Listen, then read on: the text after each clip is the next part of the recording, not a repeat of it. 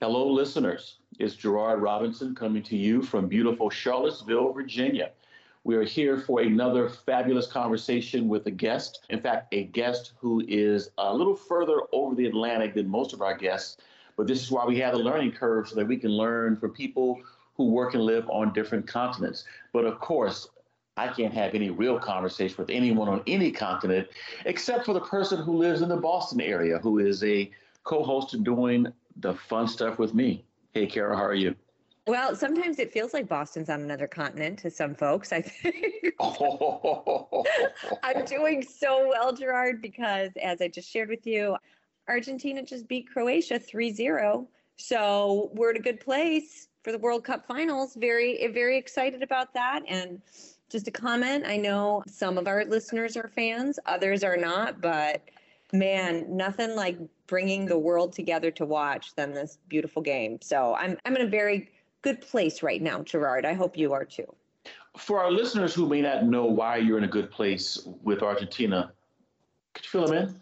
Yeah, that's thanks for that. Yes. So I think as I've mentioned before, my husband grew up in Buenos Aires and I've been spending time with my extended family there for, you know, over 20 years now. And we spend a lot of time there, and my children feel very bicultural, I would say. And yeah, they're actually, they are having the opportunity right now to be down in Argentina experiencing the games, watching with family. So it's pretty cool. And I wish I could be there with them, but other circumstances have kept me on the continent of Boston. So I'm happy to watch it from afar, though. It's, it's just as exciting. Great. Well, what uh, article of the week caught your interest? Oh, well, I mean, saying it caught my interest is it, maybe it caught my ire or just made me laugh a little bit, which is very facetious. But what I'm looking at right now is an article.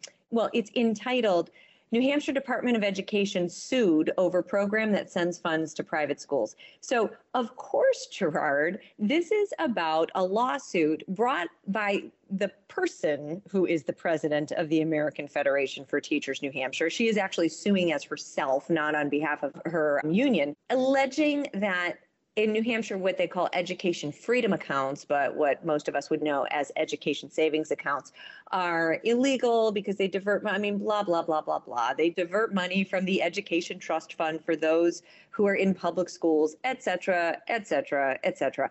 It's the same old song, it's the same old argument. But the thing that I find so I know I'm being facetious, Gerard, forgive me, entertaining about this is that this program has now been up and running for about two years very successfully. And parents are just, I think they doubled in size in the past year, Education Freedom Accounts. Shout out to my great friend, Kate Baker Demers, who runs the program there. And, you know, Gerard, kidding aside, this kind of article is important because as these programs grow in popularity as they grow in size as they spread to now you know now we've got 10 programs across the country. We've got micro grants as well which could usefully be expanded into education savings accounts. Of course micro grants don't allow parents to purchase private school tuition. But what i think this is when we see lawsuits like this number one it's to be expected in most cases. This one in new hampshire is coming a little late. The strategy is usually to head these programs off at the pass, or at least try to before parents get a taste of them and really experience what it is to have flexibility and be able to make choices on behalf of their children. But this is to me is an indication that these reforms are not only on the move, but they're going to continue to be on the move because those who want to take choice away from parents are on the defense and trying to go on the offense. And I think it's just becoming increasingly clear to many that not only are these programs legal, constitutional as they've been deemed, in a place like New Hampshire, where they're so popular, to try and take choices away from parents once they have them, once they're enjoying them, especially on, I think, what most are going to look at the grounds of this lawsuit and say, mm, I don't think that's a really strong case. It's untenable to think that once parents have had a taste of educational freedom, that they're going to give it up pretty easily. And I think it's yet again another instance of the establishment underestimating parents. Before I close here, I'd also like to say a shout out to Commissioner Edelblut, who is the one being sued here. We have had him on this show, and he is one of the few commissioners of education. I think you were one of these guys, Gerard, in the states where you served. But he's one of the few state chiefs who really boldly comes out full throatedly in favor of educational choice and educational freedom.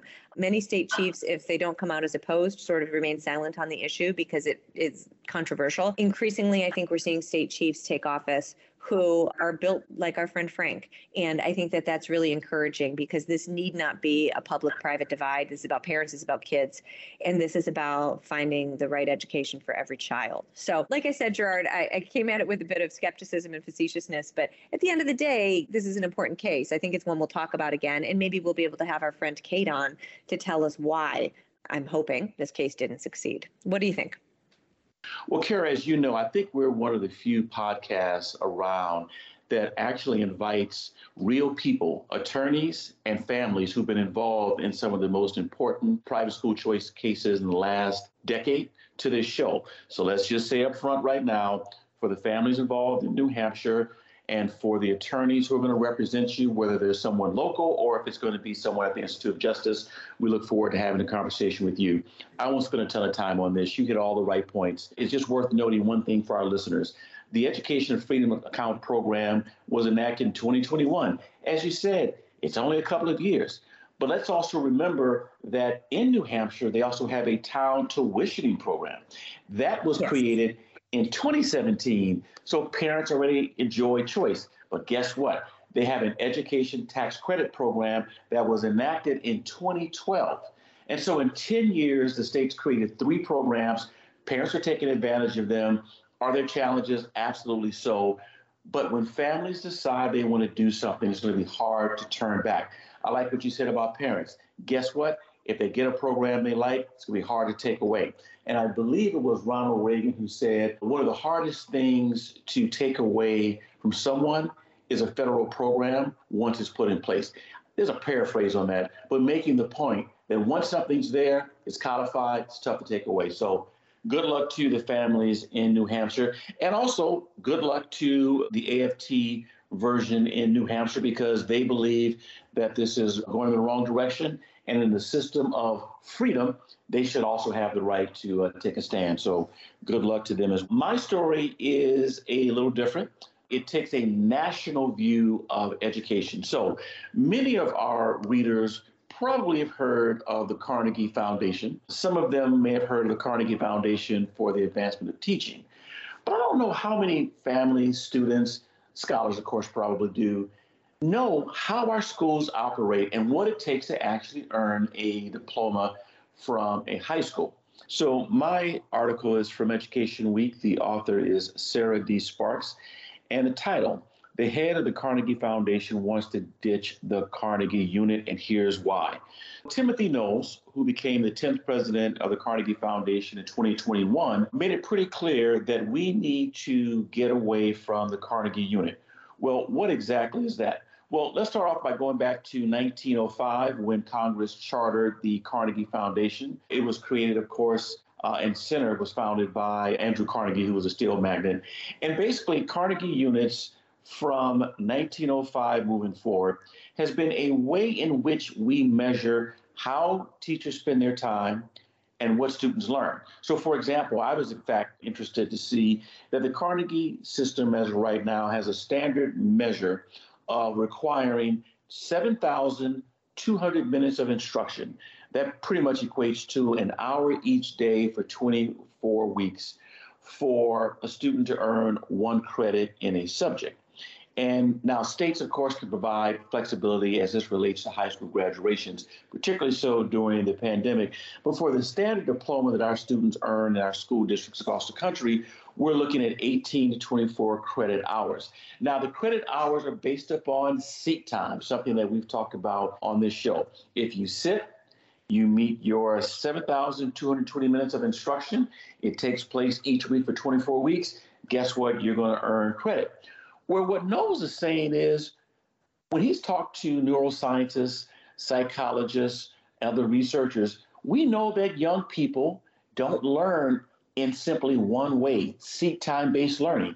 Guess what? They learn in many ways, in class, outside of class, whether it's out of school time practices or involvement in sports. he also identified that teachers will tell you that there have got to be better ways for us to deliver instruction to young people. And this model and how we use it, we've got to change it. So he's working with a group of leaders. He's also trying to get 10 large school systems to come on board to help pilot the project. And he said this is going to be a project that could take up to a decade to talk about, to implement. But I'm glad to see someone talking about Carnegie units. You talked about the role of state chiefs for over 20 years. State chiefs in different states, blue and red, have raised the question what are we doing to really talk about innovation? As Knowles says, many people did not want to take on the challenge of trying to change Carnegie units because they didn't see Carnegie units as standing in the way of innovation. Well, there are a lot of social entrepreneurs in and outside the classroom who said actually that's not the case. It's actually it's not impeding innovation in some ways. It's not opening up the doors wider. So this will be something to watch and follow for a few years to come. What are your thoughts?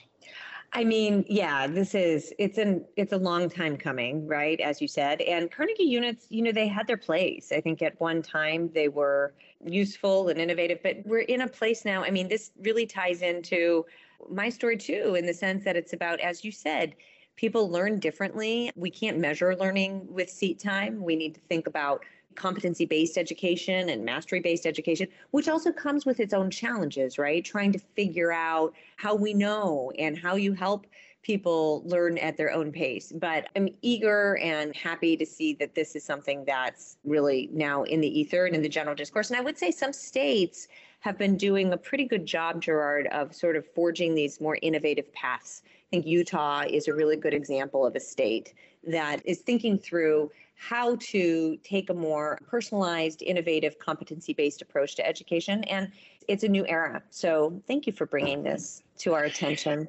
Since you mentioned competency based learning, let's also let our listeners know that Western Governors University was created in part to provide higher education with a model to show how non seat time alone can work. So we've got some models in place in higher ed.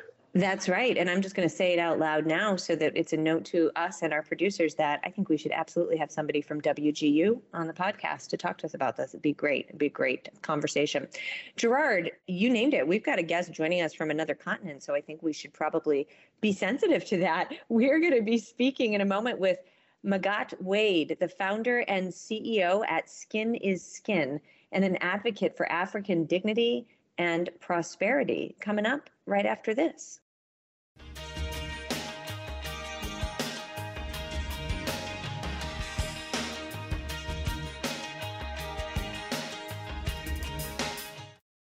Learning Curve listeners, we have with us Magatte Wade. She is the founder and CEO at Skin is Skin and an advocate for African dignity and prosperity in her home country of Senegal. Fluent in Wolof, French, and English, Ms. Wade is an accomplished communicator, speaking at the UN, the Clinton Global Initiative, the Aspen Institute, TED, Conscious Capitalism, and a variety of higher education institutions, including Harvard, Yale, MIT, and the Wharton School of Business. Her TED Talk, which you need to watch, is called Why It Is Too Hard to Start a Business in Africa and How to Change It. She's appeared on Forbes' 20 Youngest Power Women in Africa list and was named a Young Global Leader by the World Economic Forum at Davos, a TED Global Africa Fellow, and a Leading Woman in Wellness Award winner by the Global Wellness Summit.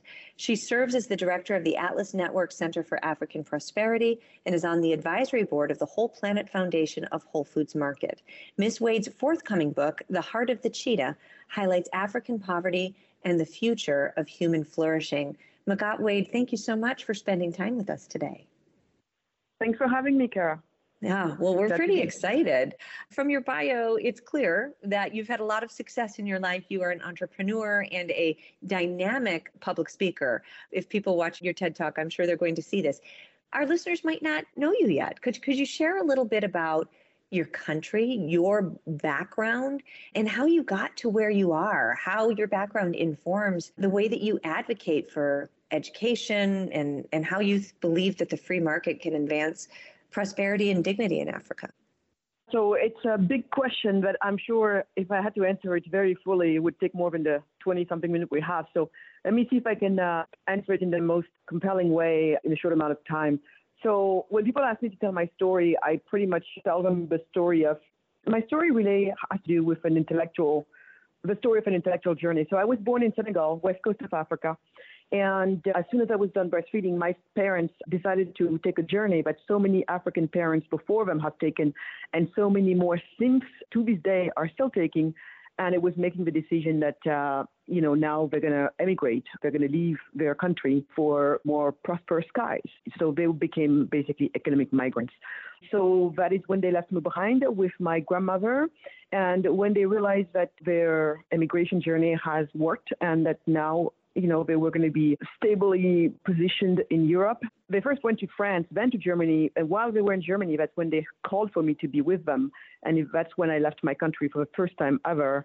My, left my village, left my country, left my continent, just to land in Germany in the middle of the winter. So you can only imagine the shock. That was fine. I yeah, so it was really bizarre. And not only did I not have this concept of what a cold weather meant, but forget this white stuff coming from the sky. it, surreal, right? Imagine. And yeah. yes. And so basically, I went to Germany, and I remember that when I arrived there in Germany under those circumstances, my first question that I remember so vividly, even though I was a child still, I was, you know, barely seven. And that question was, how come they have this and we don't?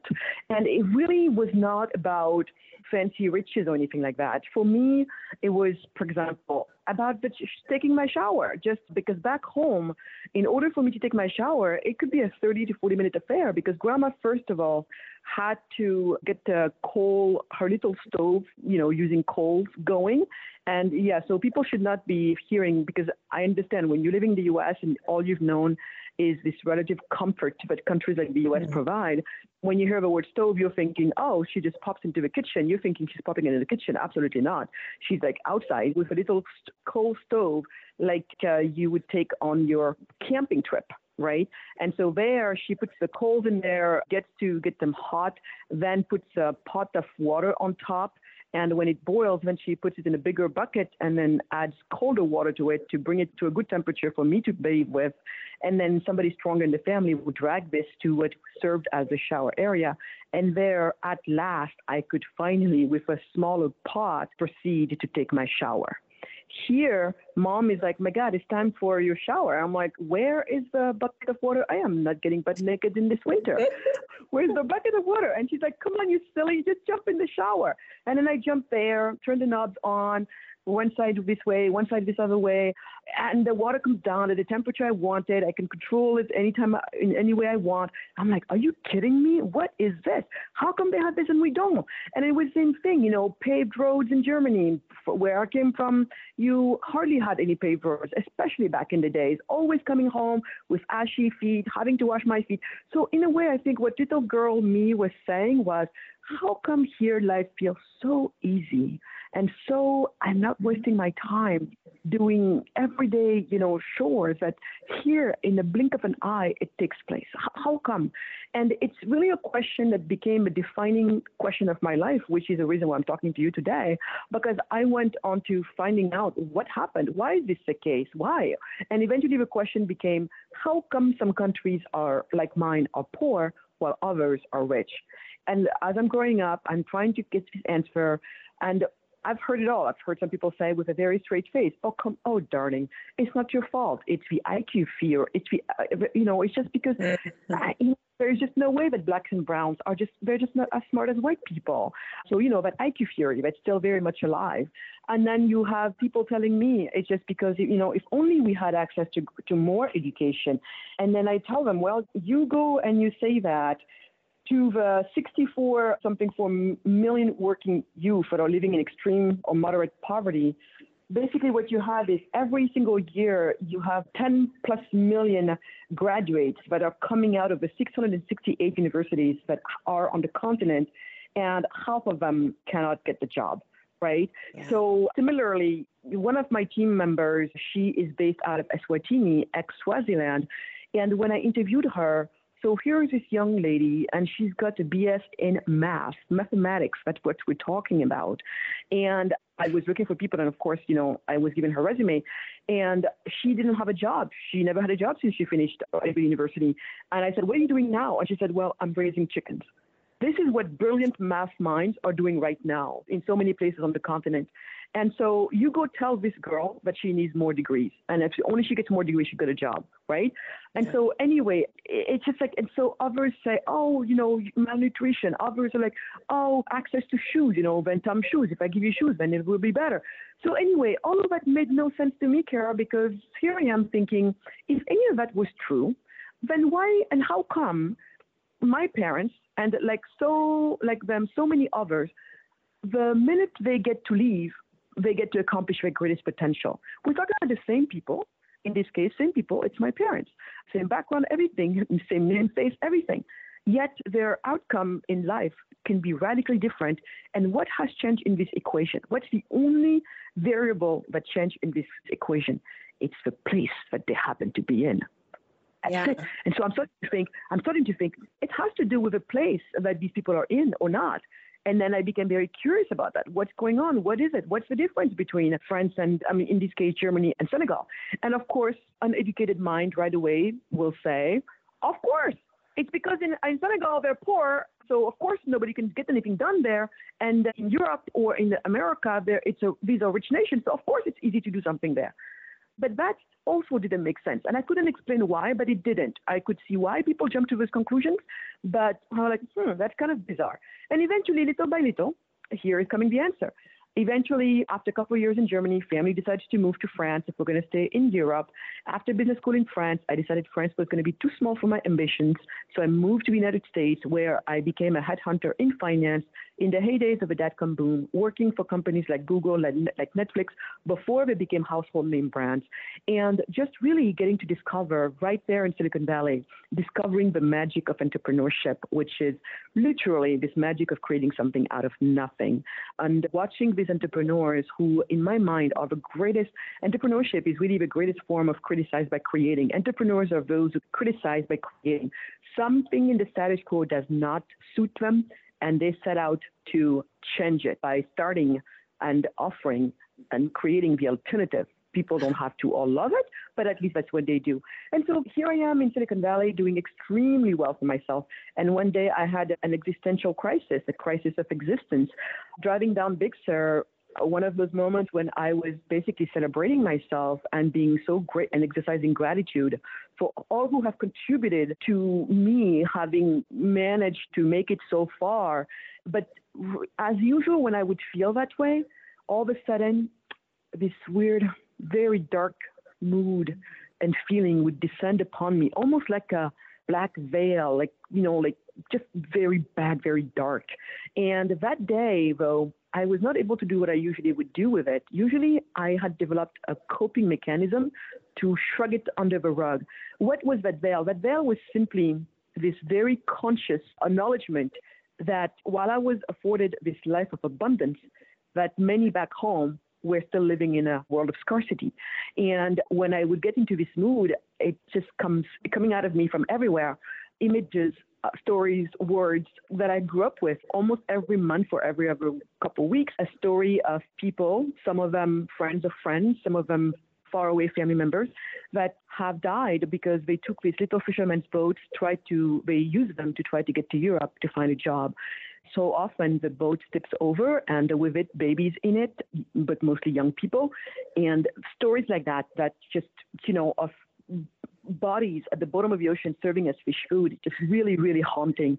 And when people try to use air route, you somewhere above, you know, England, a body drops from the plane because somebody thought it was a good idea to hide in the landing gear. If they open a cargo section of a plane in Paris, they see a dead frozen body because no one told them that the cargo section, you know, would get dead cold up there in the air. And then when people try to avoid sea route, air route, they try land route, and oftentimes they get stuck in Libya where there in Libya, if you get stuck as an immigrant, illegal immigrant like this, then they put you on an open slave market. And you heard me right in 2022.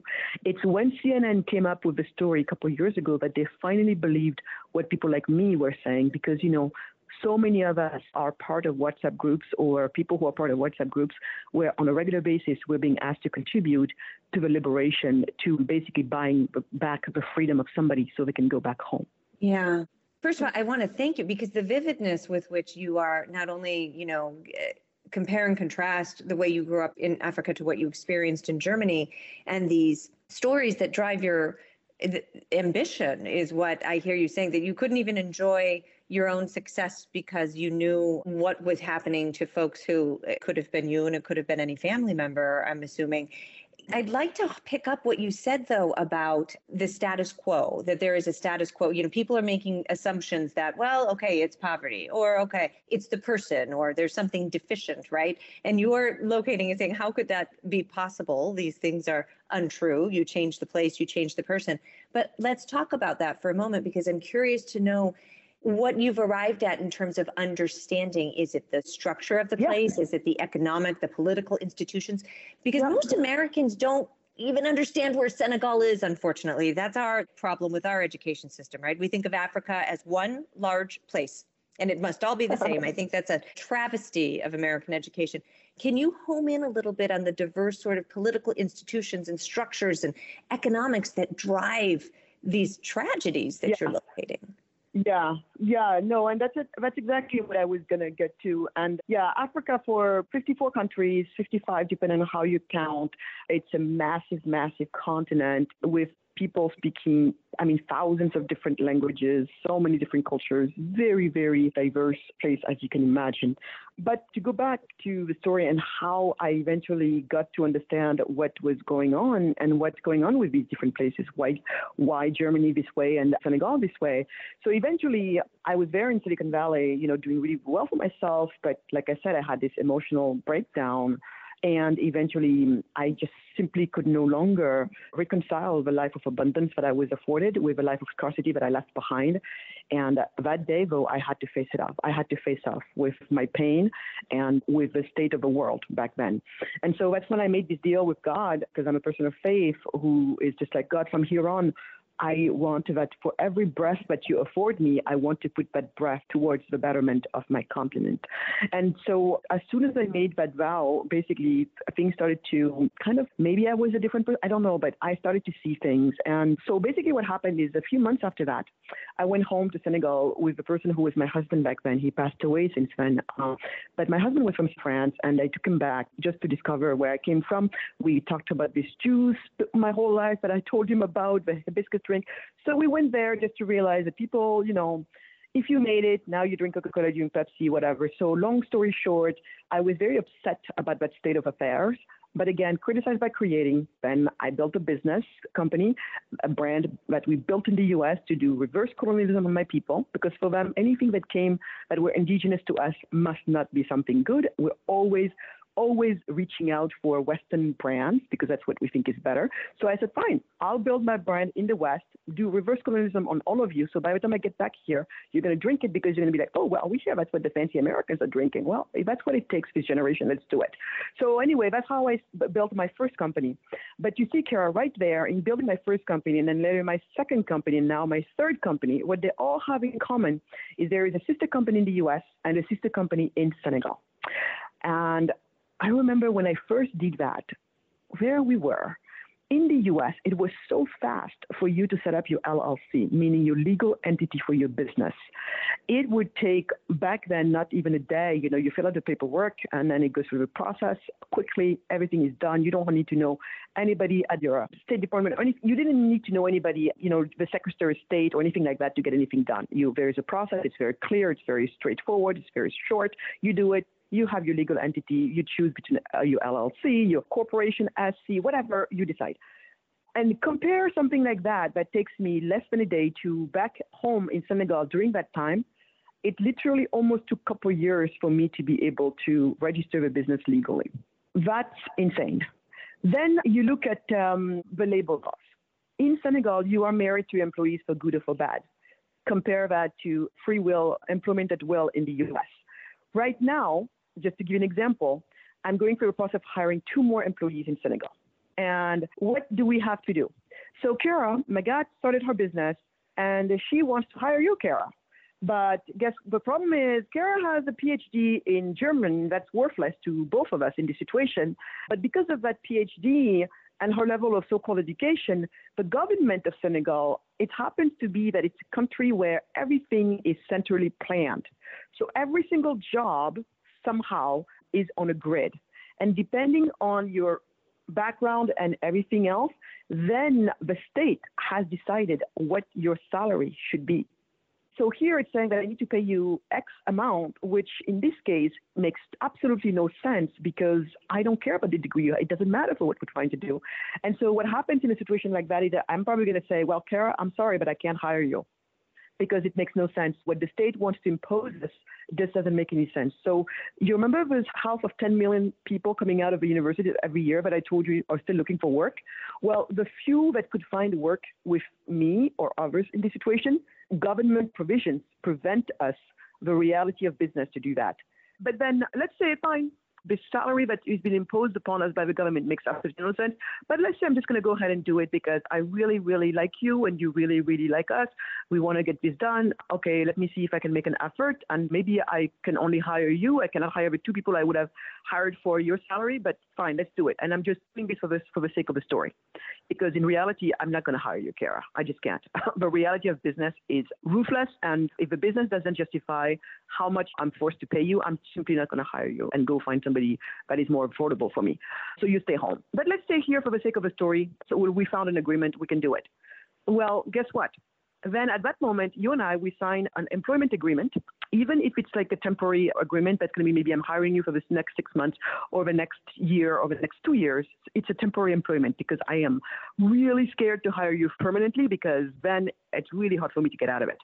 So here we are, we signed the agreement in three copies then we proceed to take it to this government office called Inspection du Travail, the labor inspection office. Because guess what? There, it's that labor inspection person from the government who has never set a foot in our company, has probably no idea even what we're making. And even if he heard that we're making lip balms, has no idea what gets into it, what looks for facility, what does the facility look like? Nothing. But this person gets to decide if the employment between you and I can go, can happen. And we get there after three hours something of driving there because I decided to set up my facility in the rural area so that people in the rural area no longer have to emigrate in the city in search for work.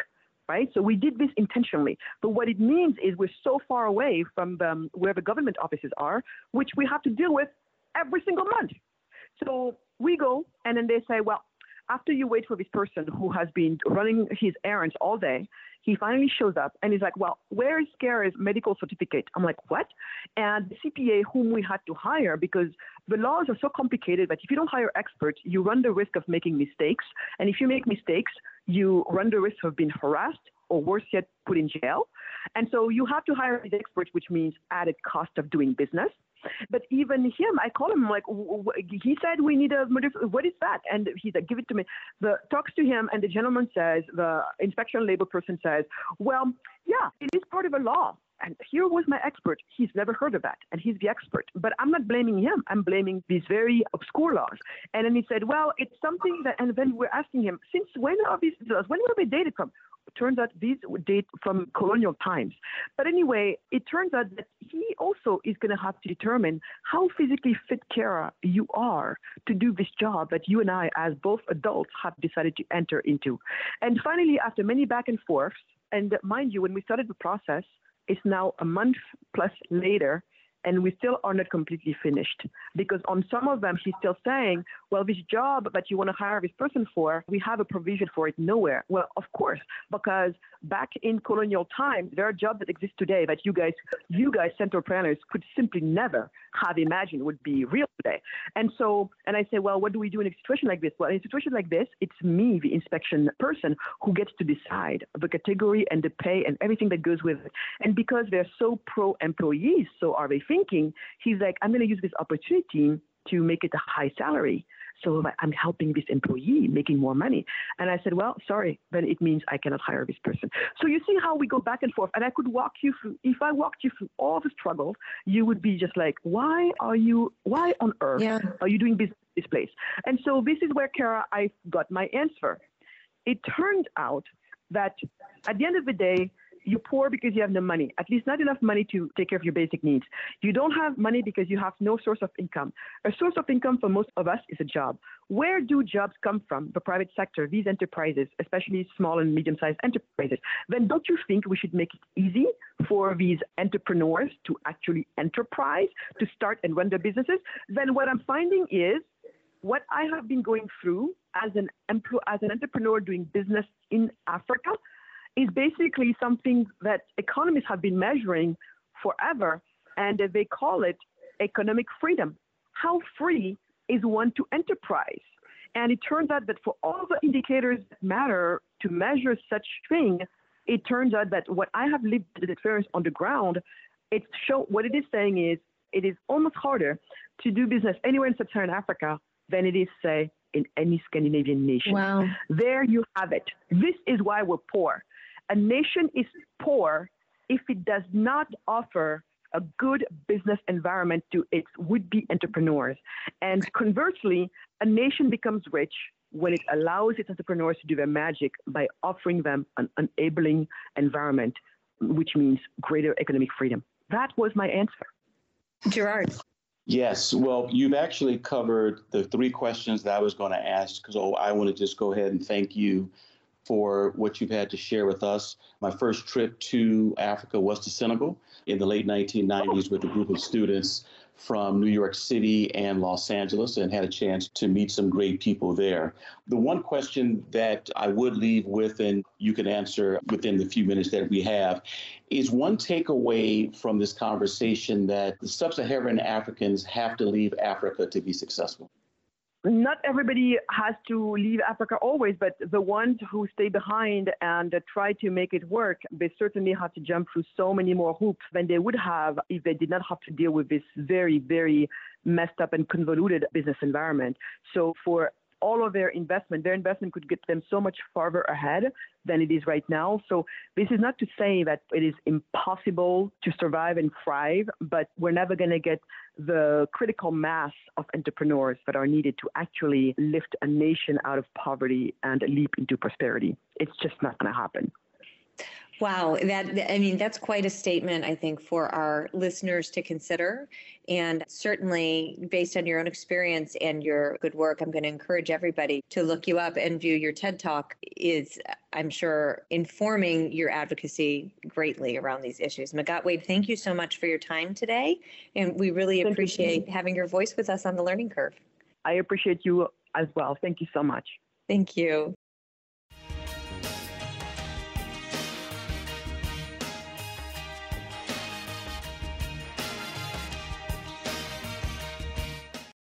And my tweet of the week comes from Ed EdNext, and it's about an article published by two of my AEI colleagues, Nat Malkus and Cody Christensen, who is now, in fact, a doctoral student at Vanderbilt. When I was in the office at AEI, he was actually a fellow.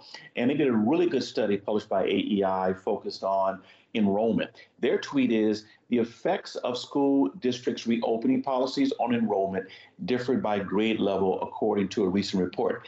If you're interested in knowing what's going to likely happen in terms of outcomes, funding, take a look at which schools opened sooner than others. Take a look at what schools were remote longer than those in person. Really good article, won't spoil it, but they do a really good deep dive into public databases and others. So, to those two, thanks for your work. Yeah, looking forward to it. I haven't read it, Jordan. I'm going to because it sounds like a great one. Next week, we have another international guest. We are going to be speaking with Professor Michael Slater. He's the Emeritus Professor of Victorian Literature at Birkbeck College, University of London, and the world's foremost expert on Charles Dickens and his works. Very appropriate for this time of year. I was just talking about Charles Dickens with my children. Yes, I was the other day. We were talking about a Christmas Carol. Gerard, root for the blue and white for me, will you? Can you do that? I will. All right. Sounds I like will. a plan. We will be back together very soon, my friend, and I'm looking forward to it. You have a good one. All right. Take care. Bye bye.